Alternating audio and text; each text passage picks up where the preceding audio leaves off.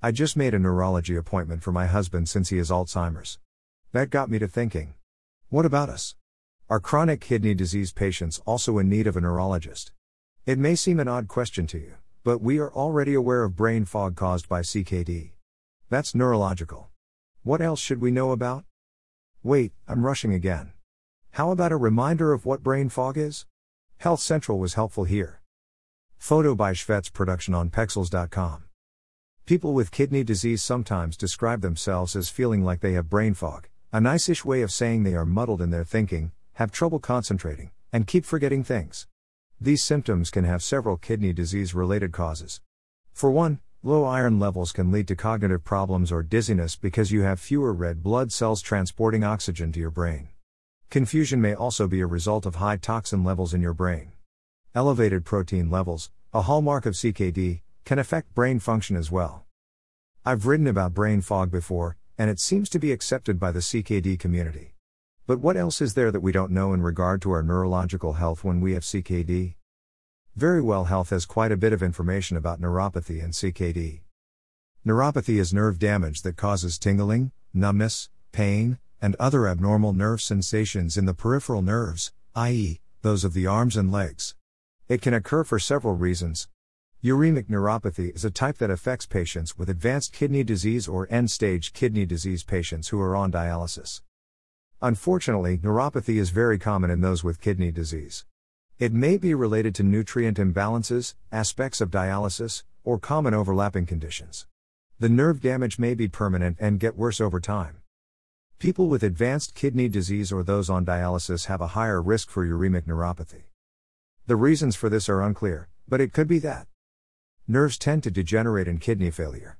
Deficiencies of essential nutrients like thiamine, vitamin B1, or an excess of zinc might contribute.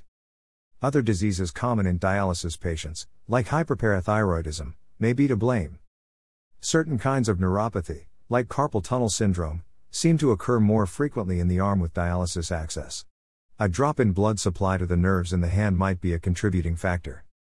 An increase in pressure due to dialysis access can lead to excess fluid or blood in the surrounding tissues, which might compress a nerve.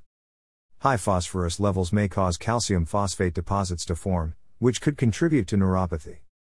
With objective testing, more than half of dialysis patients could have signs of a nerve problem. Those who don't get the minimum prescribed amount of dialysis have a higher risk of developing neuropathy. However, not everyone with neuropathy and kidney disease is on dialysis. Now, we know that I developed neuropathy from having chemotherapy and others have developed neuropathy via their diabetes. Did you know about CKD neuropathy? I must admit that I didn't. I feel compelled to take a moment to remind you that not every CKD patient ends up with these neurological effects, and, should they develop one, it can be in varying degrees. For example, my neuropathy is not painful, nor does it curtail my activities, but it is evident. My buddy with neuropathy says she's barely aware of hers. I was sorry to discover that stroke may be one of the neurological side effects of CKD.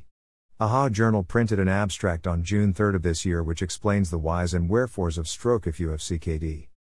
The global health burden of chronic kidney disease is rapidly rising, and chronic kidney disease is an important risk factor for cerebrovascular disease.